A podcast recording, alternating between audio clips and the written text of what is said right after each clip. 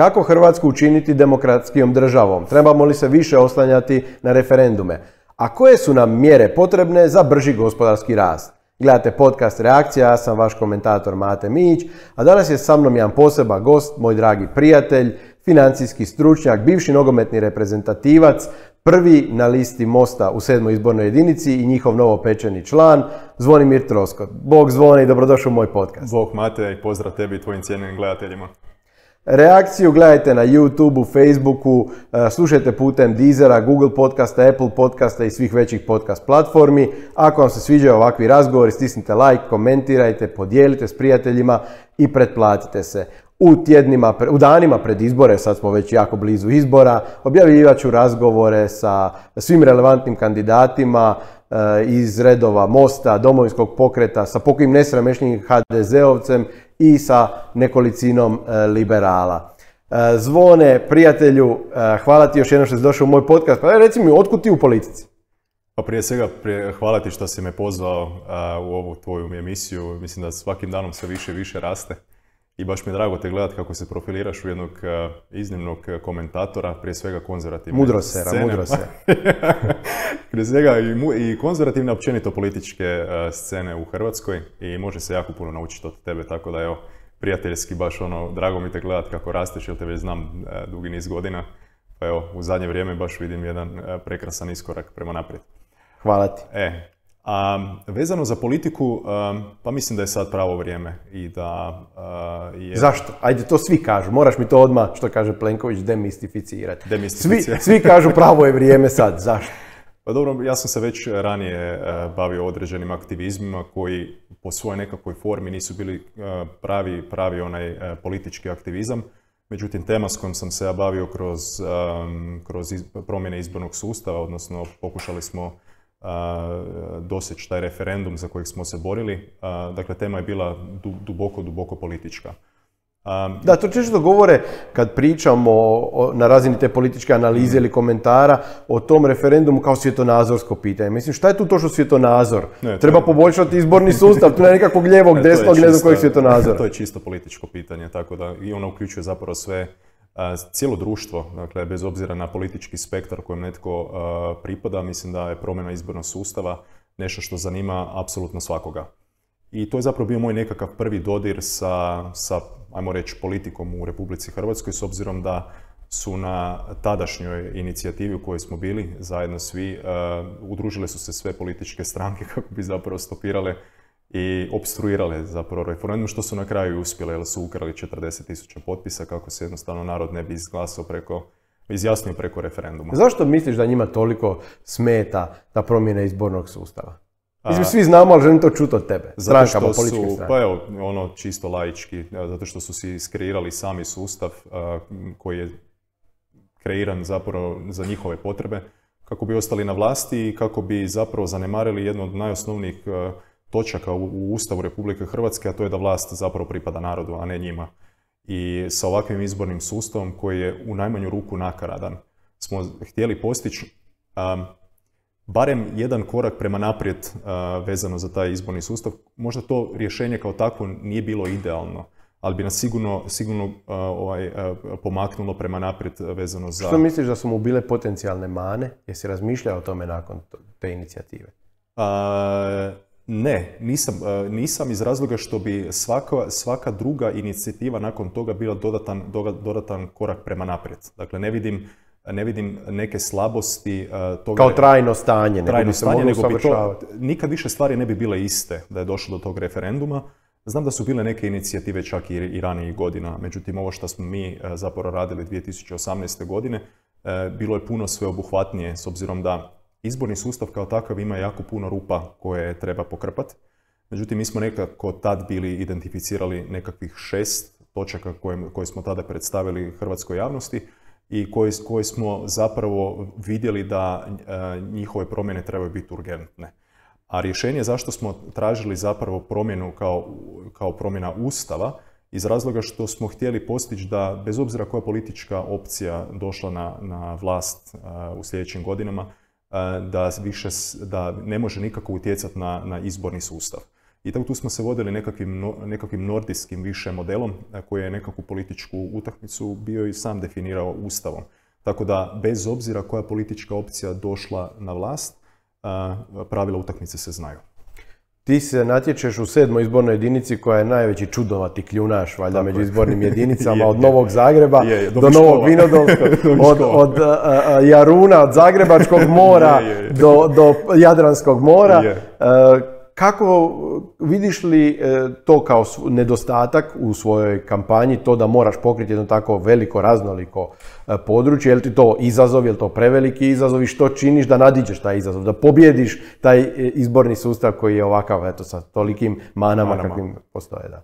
pa nekako, prije svega je preljep taj dio u Hrvatski i moram ti priznati da sam se u njega zaljubio, iz razloga što sam sad dosta često na terenu. kad prolaziš jednim gorskim kotarom koji je praktički ko Švicarska Republike Hrvatske. Kad prolaziš kroz jedan Karlovac koji je na četiri možda najljepše rijeke u Europi, koje možemo se dotaknuti kasnije, su nažalost politike uništile sa svojim nekakvim krivim investicijama i općenito politikama prema tom području Republike Hrvatske. Kada vidiš da ta izborna jedinica za sat vremena i možda 15-20 minuta zapravo izlaziš na prekrasno more i upoznaješ ovaj, sve ljepote koje nudi e, rijeka i riječki prsten, a, a opet to spajaš sa zapadom Zagreba gdje i sam živim. E, moram ti reći da sam onaj, baš oduševljen da sam u toj izbornoj jedinici jer je to zapravo nastavak moje gimnazije, jer sam išao u sedmu gimnaziju u Križanićevoj, pa onda nekako se baš poklopilo da sam ušao u sedmu izbornu jedinicu. I nekako, kako, nekako smo se više fokusirali kroz strategiju bivanja na terenu sa samim ljudima, slušajući stvarne njihove probleme što smo onda i prikazivali kroz sama videa, dakle razgovarali smo baš sa lokalnim ljudima i iskazivali problematiku koju bismo onda digitalno prikazivali e, i na nacionalnoj razini, a i, i na sedmoj izbornoj jedinici. Što ljudi najviše ističu kao glavne probleme te izborne jedinice? Dakle, kao najveći problem te izborne jedinice, što je zapravo i nacionalni problem, navode problem migranata koji, kojih je nekoliko stotina njih dnevno prolaze kroz Žumberak, kroz Karlovačku županiju i kroz Gorski kotar. ono što su mi zapravo na terenu još govorili i što sam isticao u svojim javnim nastupima je da stvarno strahuju i žive u strahu, u strepnji za svoje živote i za svoju imovinu. Za svoje živote iz razloga što se boje puštati svoju djecu na, na ulicu s obzirom da migranti po nekakvoj strukturi su uglavnom Pakistanci, Afganistanci i Alžirci i tu zapravo statistiku vodi isključivo slovenska policija, nešto malo bosanska, naši to ne e, evidentiraju. Zašto?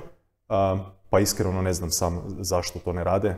Pretpostavljam da jednom kada bi ih evidentirali na hrvatskoj granici, a onda kad bi oni otišli neko od europskih zemalja... Onda bi ih ovdje bilo moguće vratiti. Vratili bi ih ovdje nazad u Hrvatsku i onda imamo opći problem. Ali recimo moje rješenje bi bilo, odnosno koje, koje predlažemo u samom mostu da bi ta identifikacija ljudi koji bi možda tražili azil prolaska kroz Hrvatsku trebala biti u Istanbulu iz koje oni zapravo kreću u našem veleposlanstvu. Pa ako oni stvarno legalno žele proći uh, kroz Hrvatsku, da se točno zna koji su to ljudi koji bi željeli proći da to jednostavno Hrvatska ima nekakav nadzor na time. Ono što se sad dogodilo je da niti imamo nadzor, niti smo uspjeli zaustaviti te uh, migrante uh, koji prolaze tim šumama, ljudi žive u strepnji, čak su mi neki govorili da ostavljaju one francuske mačete e, po šumama i e, jednostavno da im se život u potpunosti promijenio. E sad, ono što vidim kao potencijalni problem, ukoliko mi kao država stvarno ne učimo, učinimo puno više po tom pitanju, a model nam može biti e, i Mađarska i Slovenija, a to je da uz policiju koja je na granicama, granicama pošaljemo i našu vojsku, jer ne vidim razloga da se ta vojska bori po Afganistanu, a recimo tu imamo ogroman nacionalni ovaj problem gdje bi trebalo štititi naše granice, što i jest prvenstveno zadaća naše vojske. Pritom, pritom, u prvoj nekakvoj fazi, dakle, zadaća vojske bi bila pomoć našim policajcima na granici. Kako? U izvršavanju policijskih poslova. Dakle, sama činjenica kad je već i informacija poslana bila, dakle, da, da se Hrvatska vojska nalazi na granicama, to šalje i, i, i, i ovaj, info, uh, povratnu info prema, prema imigrantima koji se nalaze u Kladuši i u Bihaću. Nije im sve jedno čut da recimo vojska stoji uh, ovaj, na granicama, jer oni imaju jedan čak i interni strah, to sam, to sam čak i istraživao i, i kad sam putovao po Bliskom istoku, po bliskoistočkim zemljama, na sam spomen vojske. To je na sam svojim vojske, oni recimo imaju dosta veliku onda odstojanje, nije baš da će tako ovaj, lako se odlučiti za prolazak kroz, kroz Hrvatsku. Ali zašto trebamo osigurati baš jake snage sad i sa dronovima i uključiti i lokalno stanovništvo što je recimo napravila Slovenija, a i Mađarska, iz razloga što su se dvije utvrde na naši susjedi, a to su Slovenija i Mađarska, su zatvorili kompletno granice po tom pitanju i sve ljude, sve imigrante koje oni uhvate vraćaju nazad u Bosnu. Hrvatska na taj način postaje jedini zapravo pravac, odnosno koridor kroz, kroz koji oni mogu nesmetano... Možemo li mi taj problem sami riješiti sa tako poroznom granicom prema BiH ili je ipak potrebno inzistirati na nekom e, europskom rješenju? To je, to je interni način e, sprječavanja koji je već sad preventivan. Detektivan bi bio da e, vojska Europske unije, dakle, ovisno sad o kontingentu koliko određena zemlja pošalje, pošalje ljude na granicu između Grčke i Turske. E, samo da razjasnim ti kad govoriš o vojsci Europske unije, ne pričaš o nekoj zajedničkoj europskoj vojsci koja je isto ideja, nego o, vojskama država članica. Tako je, ne, ne, iz razloga što ja zastupam e, suverenizam unutar Europske unije i ne bi to gurao pod nekakvu federaciju nego svaka zemlja koja stvarno želi rješavati, a mislim da je problem migranata sad ogroman i da postavljaju se veliki upitnici i u zemljama koji su poticale dolazak migranata u svoje zemlje. Pogotovo sada vidimo da to više nema veze sa sirijskim ratovanjem, nego da su, to isključivo ljudi koji prelaze zbog ekonomskih migracija da bi trebali poslati vojsku na granicu Grčke i Turske iz razloga što sam baš izučavao, Bugarska i Grčka su čak dizale brane rijeke, mislim da je Tesa bila u pitanju, da bi sa vodostajem zapravo utjecali na, na, na neprelazak migranata u, u Grčku i kasnije u Europsku uniju. Što meni nikad nije bilo jasno, zašto se kad je krenuo taj veliki migracijski mhm. val, a mislim da se razumijemo nije to samo što i sam kažeš rat u Siriji, tu i određene stvari i klimatske promjene i siromaštvo i svašta utječe e, na te stvaranje tih migrantskih valova iz mhm. Afrike i Azije prema Europi. E, to je donekle razumljivo, ljudi mm. traže bolji život. E, pitanje je samo možemo li mi akomodirati apsolutno sve na svijetu koji traže bolji život. Mhm. E, nikad mi nije bilo jasno zašto Europska unija nije pokušala ojačati svoje diplomatske kapacitete diljem svijeta, da ti ljudi pokušaju legalno doći, da oni svoje papire i zahtjev za azil ne traže ovdje na granicama, nego u veleposlanstvima država članica diljem svijeta. Zašto to mora ići ovako na divlje? Vrlo moguće da bi nas se na neki način ipak prisililo da, nas, da ih primimo, zato što mhm. e, puno je lakše odbiti nekoga nekakvim administrativnim činom na drugom kraju svijeta, nego ako ti mhm. se nalazi ispred kuće. Pa ja bih rekao da se ide i na takav način emocionalne ucijene i da se svjesno te ljude ugrožava i šalje na put mhm. pun rizika i opasnosti da bi se povećalo šanse da ih se primi. Da, e, s tim da bi ja ovu tvoju analizu proširio na još jednu analizu, a to je da ovakva situacija gdje par miliona ljudi e, e, se sad nalazi po kampovima u Turskoj, daje jednu snažnu polugu predsjedniku Erdoganu u, pregovaranjima s Europskom, s Europskom unijom.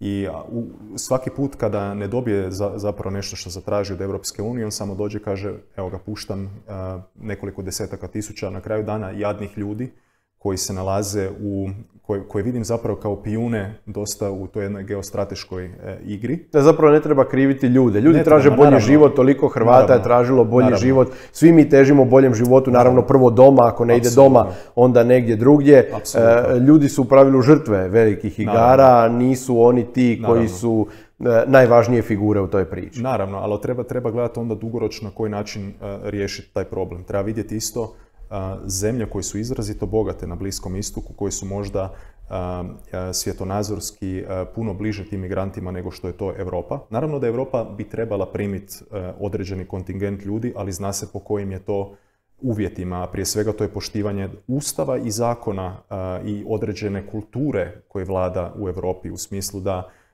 ne može se na ovakav jedan ma mogu reći slobodno tako kaubojski način ulaziti u, u zemlje koje su određene granicama, što se najbolje sad iskazalo za vrijeme korone, koliko su se zemlje Europske unije povukle e, dakle, u, nazad u svoje granice, što pokazuje to, taj jedan tu čežnju za suverenitetom, ti granice koje su kakti u Europskoj uniji nestale, ali korona zapravo pokazala koliko su one jako bitne. Znaš što ću ti reći, dobar dio tih afričkih i azijskih, zemalja zapravo ima umjetne granice koje su posljedica kolonijalizma, e, ucrtane su umjetno i dobar dio tih ljudi uopće nema pojam nacije i nacionalne granice kakve imamo mi u Europi. Njima je. to relativna stvar, njima nije jasno zašto ih se s ovog kraja šume ne mm. pusti preko neke zamišljene crte u neki drugi, u, drugi kraj šume. E, bojim se da ta razina nacionalne svijesti i važnosti nacionalne države koja postoji u Europi mhm. u velikom dijelu Azije, u Africi gotovo svugdje, ne postoji. I zato mislim da zato dobar dio ljudi, migranata koji dolazi tu ne prihvaća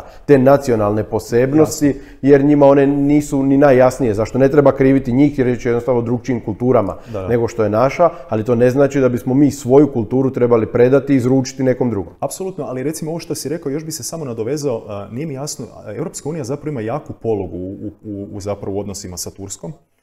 Mislim da jako malo ljudi zna da je europska, pardon, turska ekonomija da se bazira na dugu. I taj dug dolazi najviše iz njemačkih banaka, što znači da je dug preuzet u valuti. Što zna, I tu je jako dobra strategija u odnosu sa Turskom bila ono što je Amerika napravila prije možda godinu dana, kada su samo dignuli carine, primjerice, u odnosu sa, sa, sa Turskom.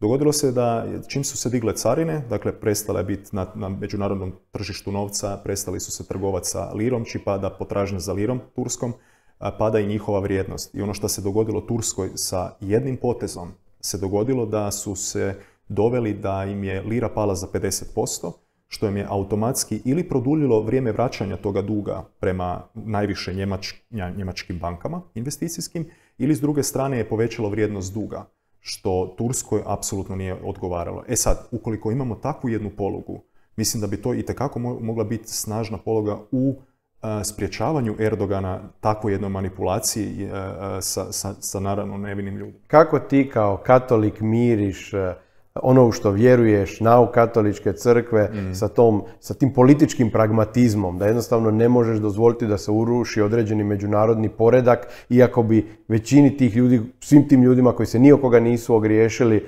svima onima koji se nisu ni koga ogriješili, htio pomoći. Ma, mislim da je to hrvatski narod već pokazao kroz stoljeća, to, to milosrdno srce koje mi imamo da li treba uopće govoriti, mislim da je bilo 900 tisuća ljudi koje smo mi primili za vrijeme našeg domovinskog rata koji su došli kao izbjeglice iz Bosne i Hercegovine. Da li treba uopće spominjati primjerice naš, naše ono dijete koje smo financirali kao, kao narod koji je otišao se e, liječiti u Filadelfiju. Dakle, kad su god takve nekakve, nekakva pitanja, hrvatski narod nikada nije pokazao ajmo to tako reći, ono farizejsko srce koje je jednostavno ono legalistički postavljeno i koje bi jednostavno ne bi išlo u susret takvom čovjeku. Na kraju dana e, trebali bismo imati sliku onog milosrednog oca koji trči prema, prema tim ljudima. I ono što je moj stav, dakle svi oni ljudi koji su se našli u trenutku kada bismo mi počeli postavljati pravila igre, naravno da bismo im pomogli. Međutim, ono što e, ljudi ne razumiju, dakle da pater i patrija imaju istu etimološku, isti etimološki korijen. Dakle, a to je da pater, odnosno možemo reći papa ili možemo gledati to iz perspektive transcendentalnog, je ista osoba koja postavlja i granice. Dakle, i to isto ne možemo zanemariti. Ako ćemo gledati to eskatološki, postoje određeni dakle, uvjeti koje ti trebaš ispuniti da bi ušao u, u nebo. Jel? Na isti takav način treba gledati ovdje. Dakle, da, treba pomoći ljudima koji su se našli na našem teritoriju, ali s druge strane, prema tim e, migrantima treba gledati i naše lokalno stanovništvo. Dakle, ne možemo mi E, napustiti e, naše, naše ljude tamo, e, dopustiti da oni žive u strepnji i strahu, onemogućiti im da izlaze slobodno van iz svojih kuća, onemogućiti da se njihova djeca slobodno igraju, a, a s druge strane sve, sve, sve svoje snage fokusirati isključivo na migrante. Dakle, treba to izbalansirati u nekakvoj ravnomjernosti, da u suverenističkoj nekakvom pogledu treba zaštititi naše granice i svaki onaj je dobrodošao koji zakonskim putem želi doći, želi doći u Hrvatsku. Teško je pomiriti koji put, ali mora se, mora se pomiriti te međunarodne obveze koje država ima prema različitim konvencijama, prema svom mhm. članstvu u Europskoj uniji u krajnjoj liniji, a opet sa onom temeljnom funkcijom države, a to je da ona mora osigurati elementarnu sigurnost svojim građanima. Zato imamo državnu policiju, zato imamo vojsku. E, e, bit našeg udruživanja u političku zajednicu zvanu država je da imamo pravosuđe, da imamo sigurnost. E, kako Misliš li da, da se država ogriješila od te ljude koji žive u strahu i smatraš li da bi u krajnjoj liniji, e, ako se stanje ne popravi, oni trebali tužiti državu za to što im nije osigurala ono što mora osigurati? To im se može dogoditi. A ono što bi tu samo htio reći je da prije svega, po mojem skromnom mišljenju, nismo trebali potpisati Marakeški sporazum iz razloga što to je i najavio predsjednik Milanović da je gospođa Angela Merkel rekla da bi to trebale te ljude realocirati sada. Znači, jako je puno sad ljudi unutar Europske unije koji su došli iz tih zemalja,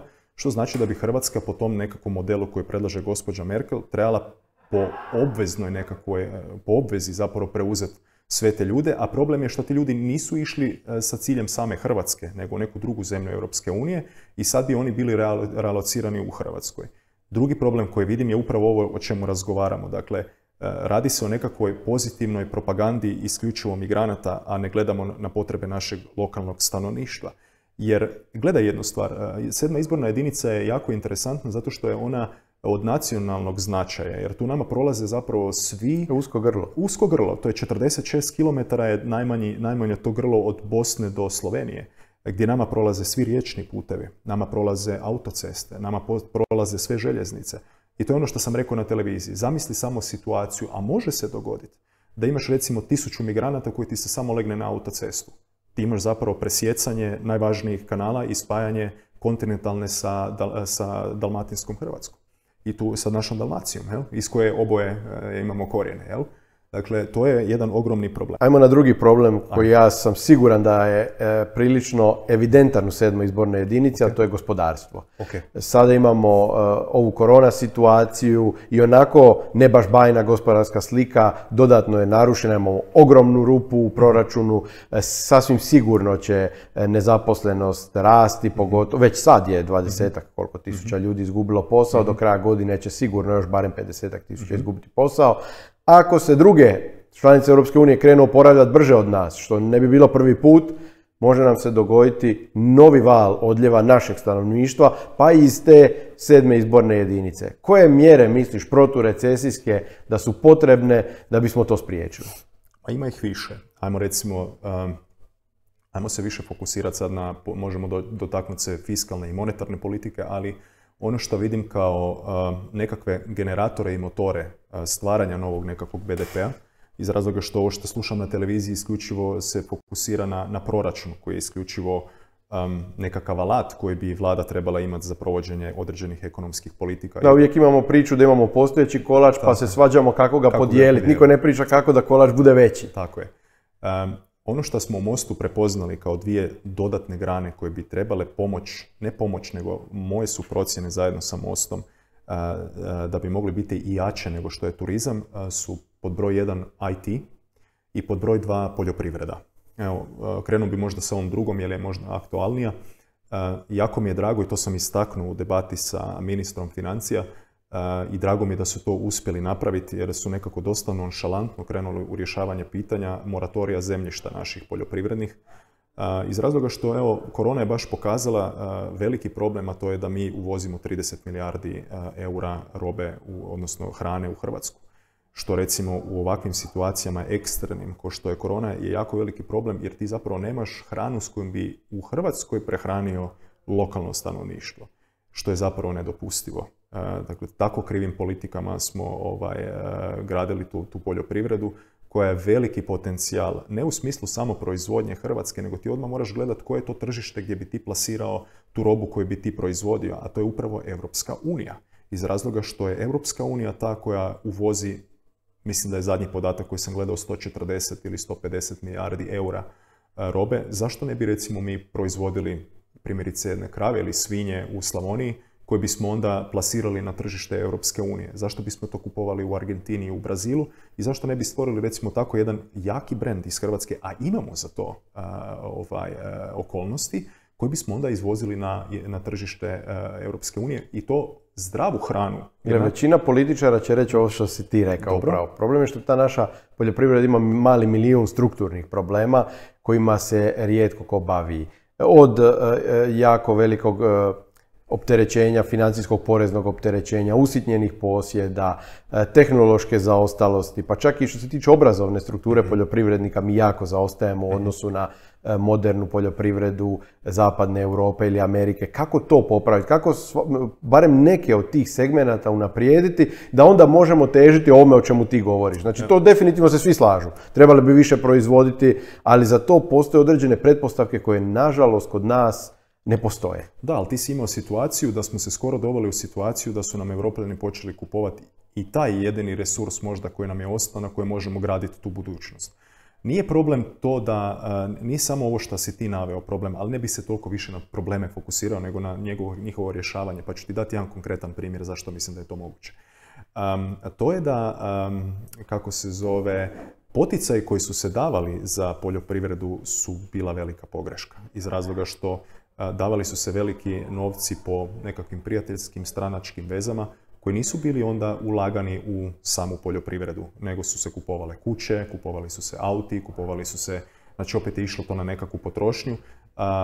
oni ljudi koji su se i htjeli baviti s time, država nije napravila ništa da im pomogne barem plasirati tu robu ili brendirati tu robu ili ih naučiti možda na koji način da možda kravlje meso koje imaju da, da, da, da se prezentira kao jako dobra kvaliteta, koji bismo onda plasirali na to ogromno tržište. Mislim, zašto bi na sve uvjete koje imamo i na taj prijevoz koji treba dolaziti iz Latinske Amerike, ne može me nitko uvjeriti da mi ne možemo proizvesti govedo bolje nego Argentinci ili Brazilci. Ne može me nitko uvjeriti. I možda se fokusirati na početku, a imam pozitivnih primjera ljudi koji su krenuli u takve u takve projekte gdje su ušli u investiciju prvoklasnih goveda koji ulažu naš, na našem zemljištu. Još im je potrebno jedno vrijeme da to postane samo održiv projekt, ali oni su tu negdje i oni su mi pozitivan, pozitivan primjer da se to uspjelo. Evo recimo takve stvari, ne one, ne one early birds, kako kažu amerikanci, oni start, start-upovi koji još trebaju, nego ok, pokazao si mi određeni segment, napravio si, to je visoka kvaliteta, ajmo sad vidjeti na koji način to plasirati na tržište Europske Drago mi je da si se dotaknuo poticaja, jer ja mislim da su oni jako problematični.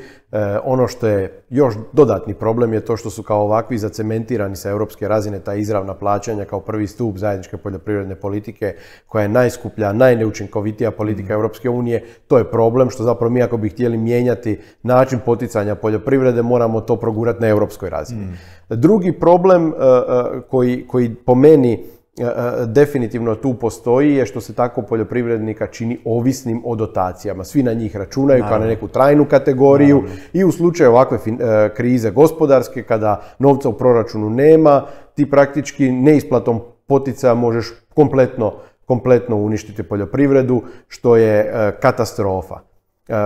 Tako da zato ja nisam veliki ljubitelj politike poticaja, ono što je tu problem je što je treba mijenjati na europskoj razini.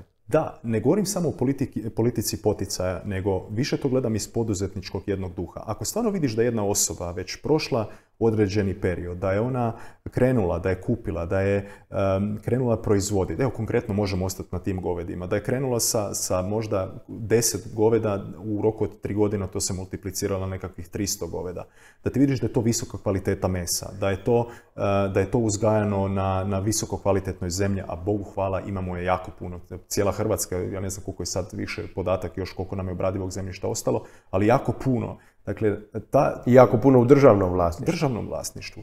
E, e sad, dakle, takvoj jednoj osobi koja već se trgnula, koja nije sjedila u nekakvom kafiću i čekala da država tu pomogne, e sad, ajmo vidjeti kako ti pomoći da se to brendira i da se to pošalje na, na tržište Europske unije. A sigurno da, da postoji tržište ako se 150 milijardi eura uvozi.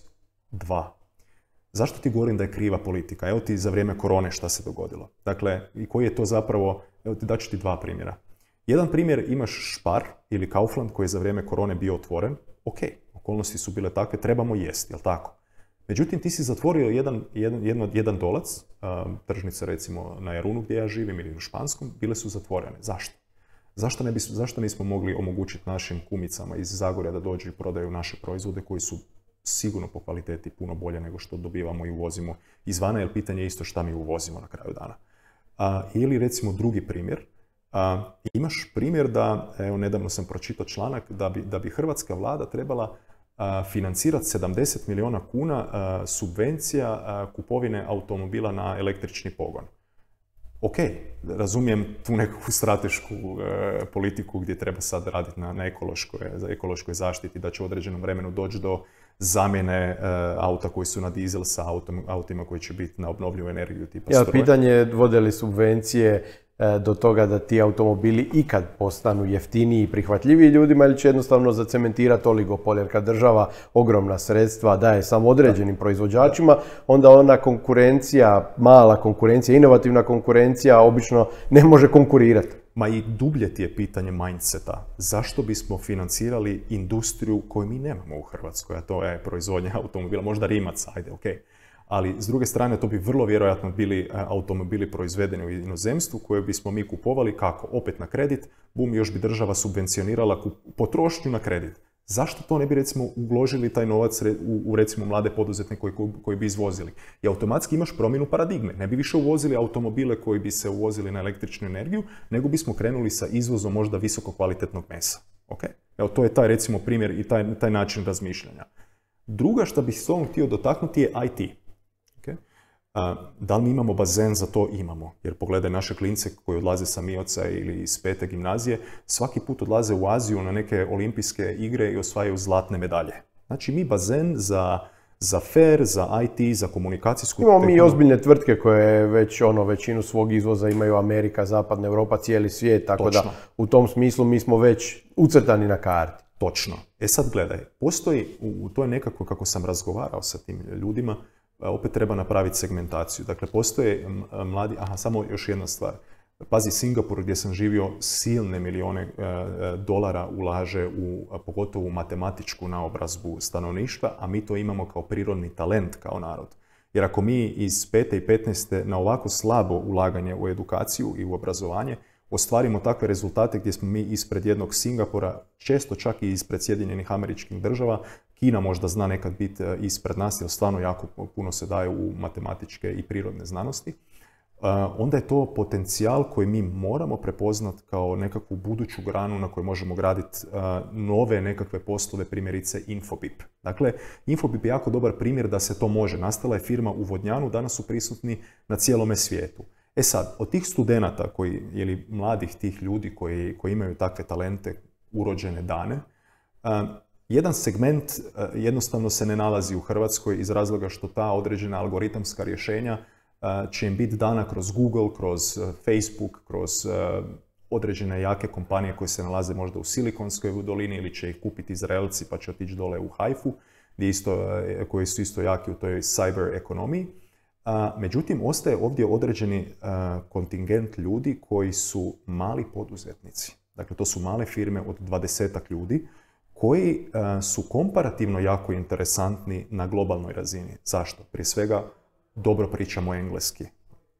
Dva, ako se uspoređujemo sa ostatkom Europske unije, mi smo puno jeftiniji.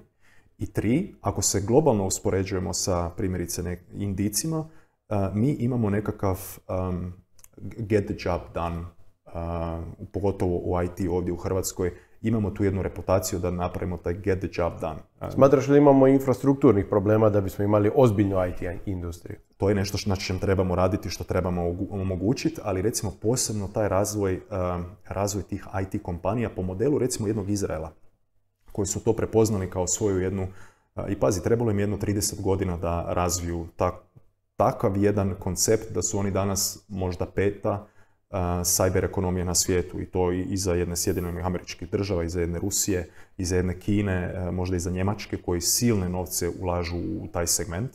Znači Izrael se isprofilirao kao zemlja koja je jako puno napravila na tom području. I mislim da je to model koji mi možemo, pogotovo u jednoj sedmoj izbornoj jedinici, ili recimo možda napraviti ideju razvoja IT-a na otocima. Jer ti kad pogledaš e, osoba koja bi imala IT kompaniju, e, njoj je potreban samo laptop. Dakle, i, I infrastruktura. I infrastruktura, dakle mreža. Ali s druge strane, to je na minorne investicije, e, to su najplaćeniji poslovi. I mislim da trebamo težiti ka tome gdje, gdje su naši talenti i upravo je u tome jedan od... Ajde jedno globalno aktualno pitanje. 5G tehnologija bili pustio kineskim tvrtkama, konkretno Huawei-u, da u Hrvatskoj gradi tu 5G tehnologiju? Ne, i to se neće dogoditi, a reći ću ti zašto. Dakle, sam sam revidirao uh, Ericsson Nikola Tesla koja je glavna kompanija u Hrvatskoj za postavljanje mrežama svim uh, teleoperaterima. I uh, Ericsson je uz Nokia u Europi, znači to je druga kompanija koja ima razvijena 5G rješenja i Huawei kao treća globalna. Znači, Švedska kao takva, a Ericsson Nikola Tesla je švedska kompanija, odnosno to je filijala ovdje u Hrvatskoj, neće nikad dozvoliti da se Huawei uplete u Hrvatsku. Tako da ne vidim to kao neku dugoročnu, neku dugoročnu strategiju Kineza. Ono što vidim strategiju Kineza u Europskoj uniji su zapravo tri segmenta. Prvi segment je otkup dugova u toj njihovoj globalnoj strategiji One Road, One Belt, gdje oni odlaze po, po zemljama i kupuju, kupuju obveznice ili dugove, javne dugove tih zemalja, često znajući da te zemlje neće moći vratiti taj dug. Pa imaju političku polugu. Imaju političku polugu recimo u uzimanju nekog infrastrukturalnog strateškog mjesta u toj državi, tipa neka luka ili što su napravili u u, na Šrilanci recimo. Tamo su izgradili luku, dobili su koncesiju od države na 100-200 godina. Što znači da zapravo rade novo neko ropstvo po meni ako hoćeš na takav način. Iz razloga što ta zemlja to nikad neće napraviti. Kines će doći tamo, osnovat će kompaniju, dovešće kineske radnike koji će, koji će raditi na tom području. Tako da... Ne... Cijela istočna obala Afrike na istom principu funkcionira. Da, ali ti ide sada prodor i u Europu. Vidi šta se dogodilo sa jednom Grčkom, što su napravili zapravo istu stvar. Aha, prepoznali su Grčku kao zemlju koja je jako zadužena. Šta ćemo napraviti? Bum, idemo izgraditi jednu stratešku luku. A, prepoznali su jednu Italiju a, kao zemlju koju mogu otkupiti dug ili recimo ući u infrastrukturne na takav način ili infrastrukturno Smatraš da bi Europska unija to trebala na zakonskoj razini zaustaviti? I tu dolazimo sad do jednog velikog problema što je Kina zapravo i prepoznala, onda ću ti se vratiti na 5G mrežu. Dakle, rekli smo javni dug i ove infrastrukturalne točke, Hrvatska im za sad nije tu interesantna i mislim da je gospodin Plenković napravio veliki strateški gaf kod vele sila dovevši Kinu u Hrvatsku. Jer nije to baš da, da, bi, da bi se da nije baš drago Europskoj uniji, a ni Sjedinjenim američkim državama da Kina na takav način prodire kod njihovih saveznika na kraju dana kad pogledaš. E sad, e, ovo što si me pitao, dakle, da, Evropska unija tu ima jako krivu politiku, pogotovo nordijske zemlje i ne znam da li su svjesni globalne situacije u kojoj se mi nalazimo. Iz razloga što to se vidlo u odnosu prema Italiji u ovoj krizi, gdje se jedna predsjednica Europske unije morala ispričavati uh, jednoj Italiji u odnosu cijele Europske unije prema toj Italiji. To kad vidiš, recimo, nisu bile izdavane korona obveznice da bi se pomoglo tim ljudima u Italiji. I Kina kaže, nema problema jedva čekamo. Pomoći ćemo, i sad to gledamo ovako. Ok, pomoći ćemo vam sa dugom, pomoći ćemo vam sa vašim infrastrukturalnim točkama, jer vam to neće napraviti Brisel. A s druge strane, evo vam sad i prilika da kupite našu, naša 5G rješenja. Onda vidiš recimo prodor Kine na jednu nizozemsku, gdje su slali određene maske ili ne znam šta, ali s druge strane u pozadini priče je da bi oni uspostavili 5G mrežu unutar jedne nizozemske. Sjedinjenim američkim državama to ne odgovara iz razloga što je to prodor na, u njihovog saveznika direktno, okay? gdje tu više ne govorimo samo o nekakvom ekonomskom rješenju, nego tu se postavljaju dosta i velika sigurnosna pitanja, obavještajna pitanja i sve ono što ide sa, sa uspostavom mrežne infrastrukture.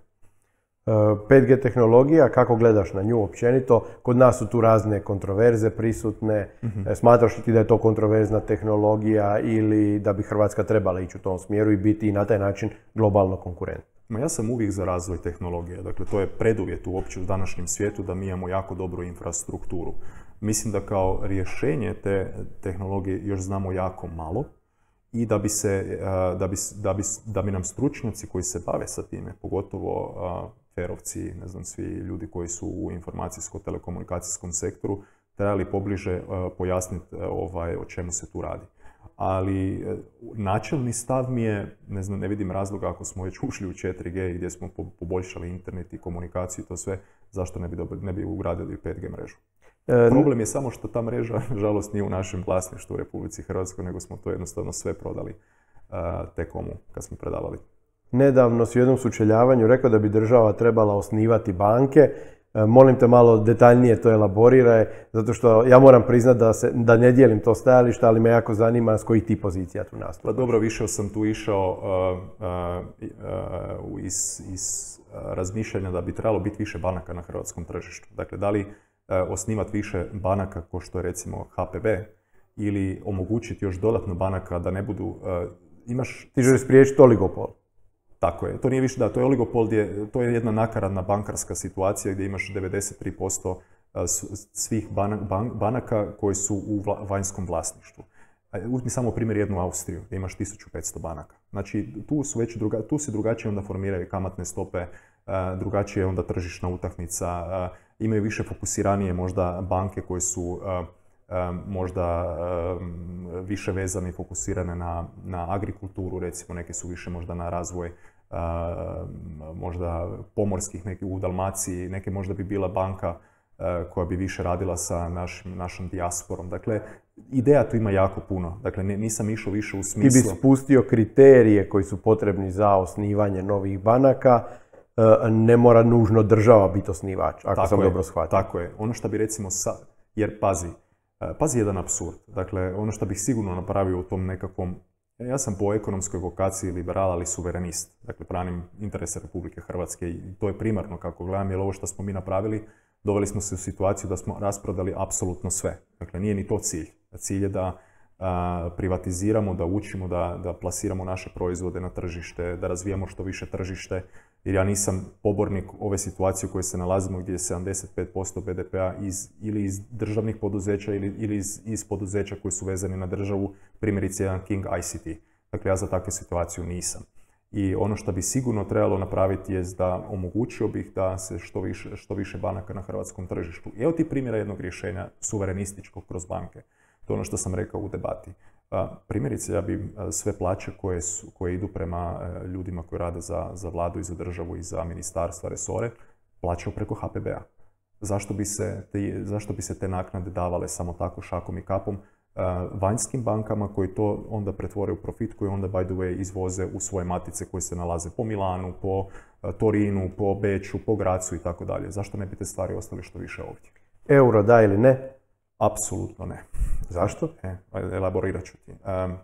nekako, sam, nekako sam više stava profesora Drage Jakovčevića sa Ekonomskog fakulteta u Zagrebu, koji zagovara jednu, pa jednu suverenističku monetarnu politiku u Republici Hrvatskoj. I mislim da recimo u tom nekakvom programu ne bi puno se doticao, ali HDZ rekao nekakva globalna prepoznatljivost. Ali kako ćeš graditi globalnu prepoznatljivost ako nemaš neke stavke E, nacionalnog identiteta, prije svega to je vojska, policija. Na kraju dana imaš i nacionalnu valutu. I ako se i toga odreknemo, e, mi smo, se, mi smo si vezali apsolutno sve ruke i de jure. Znači mi smo već de facto u tom nekom konvertibilnom tržištu Europske unije. Ali pobornici eura će ti reći da je Hrvatska onako visoko eurizirana zemlja i da... Sad ćemo doći na to. Doći, reći ću ti rješenje dugoročno, i to sam baš iščitavao nekakve stvari baš od profesora Jakovčevića i nudi, baš nudimo rješenje za taj problem u kojem su, koje je zapravo tripartitno, jer ti imaš utjecaj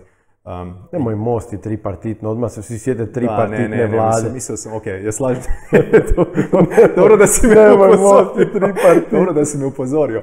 Ali evo ti recimo, uh, samo da ti dovršimo, dakle, de jure kada bismo mi ušli, uh, uveli euro u Europsku, uveli euro u Hrvatsku, mi, mi bismo si vezali ruke za bilo kakve intervencije HNB-a, odnosno centralne banke, pogotovo onim segmentima izvoza o kojim sam ti govorio, gdje to vidim kroz IT i kroz poljoprivredu. Ali glede sad rješenja. Ono što je problem, naravno da će to reći eurizirano, ali postoji ti rješenje nešto što monetaristi, odnosno ekonomisti zovu diferencirana stopa obvezne pričuve.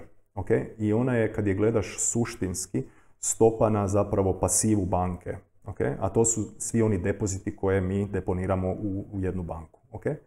E sad, sa diferenciranom stopom, a to su oni silni, uvijek ćeš naći argument kod banaka da će reći pa ne možemo mi ni plasirati kredite u, u kunama kad su nam e, izvori financiranja, dakle ona, ona naša štednja, onaj način razmišljanja, dakle štednja nam je dakle u, u nekoj stranoj valuti, prije je to bila marka, danas je to euro.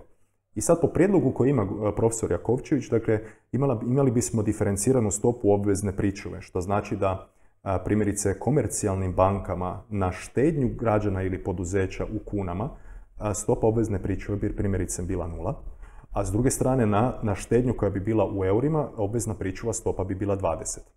Takav pristup bi komercijalnim bankama omogućilo primjerice da imaš situaciju da komercijalne banke mogu onda na depozite u kunama davati primjerice kamatnu stopu od 3%, a recimo na euro 0,5%. Svaka pametna osoba bi onda rekla pa ok, puno mi je bolje po tržišnom načinu razmišljanja štediti u kunama. Okay? U dugom roku, ono što bi se dogodilo, izmijenila bi se bilanca komercijalne banke, i to je onaj argument banaka da ne možemo mi plasirati kredite, i s druge strane bi dobio, dakle, da kad bi ti izmijenio pasivu banke, što su depoziti, da bi, kad bi postali kunski, ti bi se automatski doveo u situaciju da komercijalne banke u srednjem i dugom roku mogu onda izdavati i plasmane, odnosno kredite, što vidimo, i hipotekarne, i gotovinske, nenamjenske, i kakve god, dakle, koji god da su krediti, bi mogli onda izdavati u kunama. I u tom slučaju ti dobivaš da ti kuna postaje mjerilo vrijednosti, kuna ti u tom trenutku postaje mjerilo štednje, i kuna više nije transakcijski, postaje transakcijski novac, a ne transakcijski instrument koji, e, koji je sad u ovoj tu situaciji. A što napraviti sa ugovornom obvezom koju Hrvatska ima iz Lisabonskog ugovora da mora u određenom trenutku prihvatiti euro kao ne valutu? Kaže kada. Ne kaže ne kada. kaže kada. Da, imaš određene zemlje, određene zemlje koje u Europskoj uniji nisu prihvatile euro. I to jako bogate zemlje i neke zemlje koje rastu. Čak jedan recimo, ok, mi možemo Eh, jedan Joseph Stiglitz, koji je jedan od najpoznatijih eh, ekonomskih i makroekonomskih stručnjaka na svijetu, predaje na sveučilištu Kolumbija. Kad, kad jedan Amerikanac govori o, o valuti, treba biti jako oprezan iz razloga što je valuta nešto što je i nacionalno oružje. Vidiš koliko se ratova recimo događa. Primjećete, dotaknuli smo se Turske kako su preko, preko valute zapravo imali ekonomski rat. Okay? Dakle, kada Amerikanac govori s jedne strane o valuti, treba, treba vidjeti da li to on možda govori iz perspektive geostrateške, u smislu da mu euro možda u jednom trenutku... Konkurent. Konkurentan. Okay? I to je, to je legitiman. Uh, međutim, s druge strane, treba vidjeti isto kada on to govori, da li on to govori iz ekonomske perspektive, uh, a izrekao je nedavno u jutarnjem listu, dakle da nije to baš optimalno valutno tržište uh, iz razloga što, i to brani argumentom koji je logičan, iz razloga što imaš jednu Njemačku koja je od početka, oprosti, e, Europske unije, imaš jedan e, konstantan rast e, i GDP-a i dakle oni su rasli cijelo vrijeme, a s druge strane imaš jednu Italiju koja je bila šesta industrijska zemlja na svijetu, međutim srozali su se do razina da možda su se doveli do nepopravljive situacije ukoliko Europska unija ne reagira. Ako neće Europska unija, vrlo rado će to Kina učiniti. Dakle, dok se te relacije ne uspostave, ja ne bih samo tako olako propustio priliku da, da nam Frankfurt vodi e, ekonomske politike koji, by the way, usput, pardon, ne kreiraju zbog Hrvatske i na temelju Hrvatske, nego na temelju Francuske i Njemačke. I pitanje je da bi nam tada monetarne politike išle u, u prilog. Dobro, ali vlada najavljuje da, da smo ušli jedan brzi vlak prema euru, ulazimo u, u mehanizam, E, prihvatit ćemo euro, kažu u sljedeće dvije godine. Kako to spriječiti? Referendumom. Iz razloga što... Opet i referendum. Ja i referendum. Znači, nemoj, mislim da trebamo to e, građanima Republike Hrvatske omogućiti, upravo taj referendum, da se izjasne. Da li su, da li su oni za gubitak i te važne komponente e, nacionalnog suvereniteta? Ne znači da možda mi nekad tamo u budućnosti možda i ne bi prihvatili euro, ali Zašto izgubiti to u ovom trenutku kada vidimo veliki potencijal? Ne bi to tako gubio. Dakle, imamo poljoprivredu i IT, kroz poljoprivredu primjer Mađarske koji je zaživio, kroz IT primjer Izraela koji je zaživio, koji bi bili motori uh, izvoza. S jedne strane uh, usluge, s druge strane proizvod. Zašto to ne bi ispratili sa kunom? I onda možemo kroz takvu jednu politiku možda eventualno razmišljati o deprecijaciji tečaja ili kuna prejaka. E, što misliš e, općenito o referendumu kao instrumentu odlučivanja? jednu referendumsku inicijativu si vodio, drugu ćeš po svemu sudeći voditi. E, što općenito misliš o referendumu? Jesu li građani dovoljno informirani o određenim kompleksnim pitanjima koja trebaju vrlo binarno, da ili ne odlučiti. Koliko bi jedna takva kampanja, evo konkretno u slučaju eura, trebala trajati da ljudi razumiju kakvu javnu raspravu bismo trebali imati da ljudi razumiju uopće o čem se radi, da to nije samo sviđa mi se novčanica, ne sviđa mi se novčanica. Mm, ovo je jedan od načina, primjerice, da, si, da imamo ovakve javne rasprave. To ti najavljuješ novo gostovanje u mom podcastu kad uđeš u sabor. ovo mi je sad super prilika.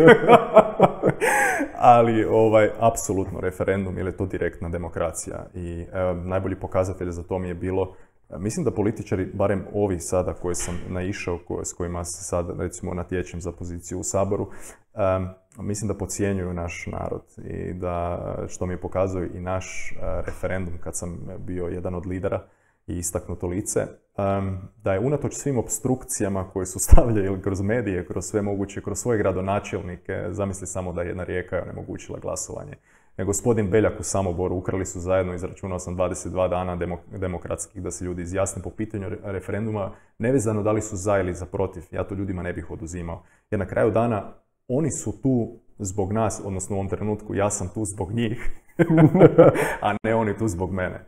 Tako da referendum je jedno od najljepših oružja demokracije i ja bih ga poticao apsolutno.